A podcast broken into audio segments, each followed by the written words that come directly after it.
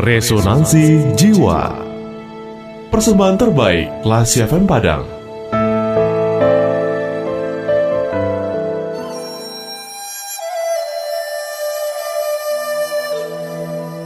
Belayan yang lembut.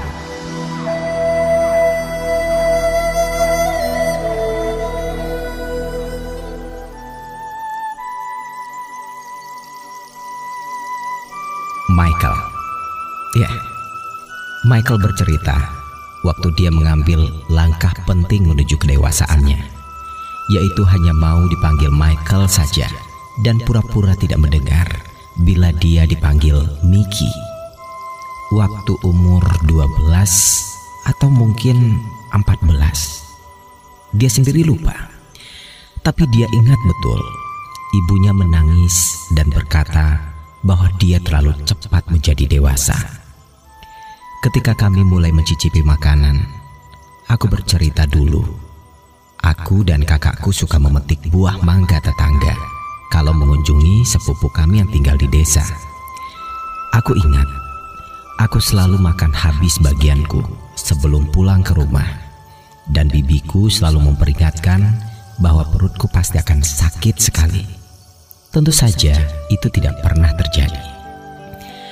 Sementara obrolan kami yang menyenangkan terus berlanjut, pandanganku melayang ke seberang ruangan dan berhenti di pojok sana. Sepasang orang tua duduk berduaan di pojok itu.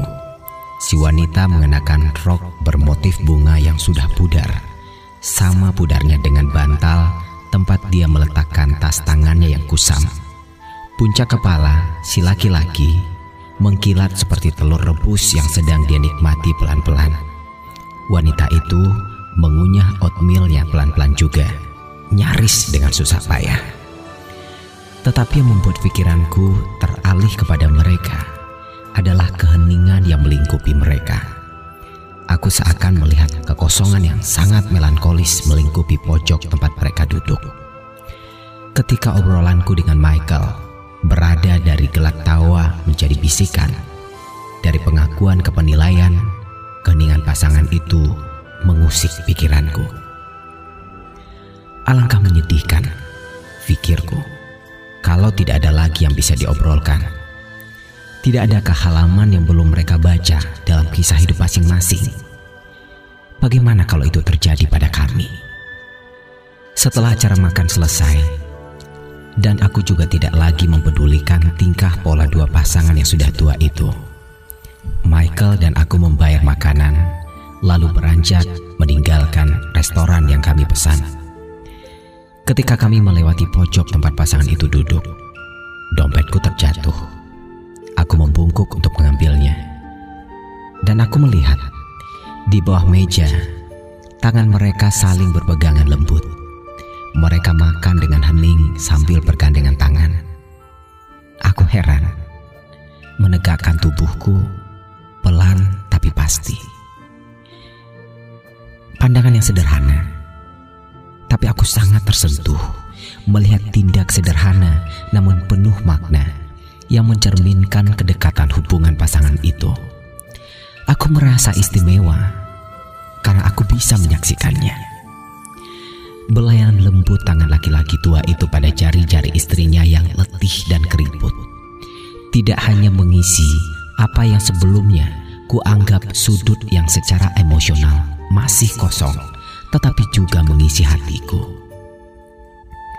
Keheningan mereka bukanlah keheningan yang tidak nyaman, seperti ketidaknyamanan yang selalu kita rasakan setelah mendengar sebaris lelucon atau canda tawa waktu kencan pertama.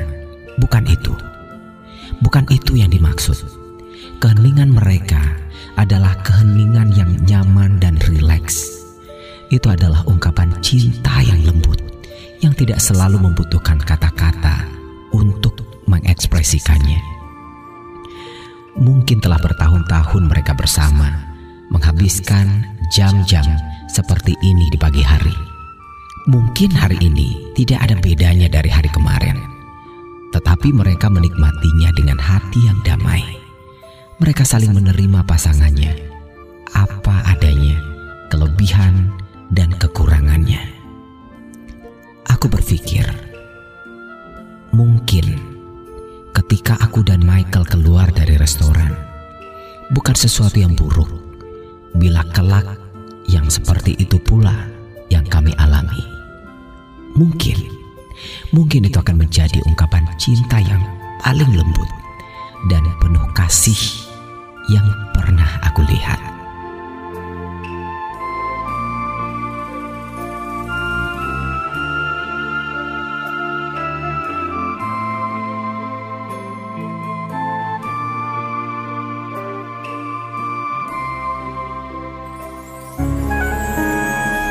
Baru saja Anda mencermati Resonansi Jiwa, persembahan terbaik Radio Kelas FM.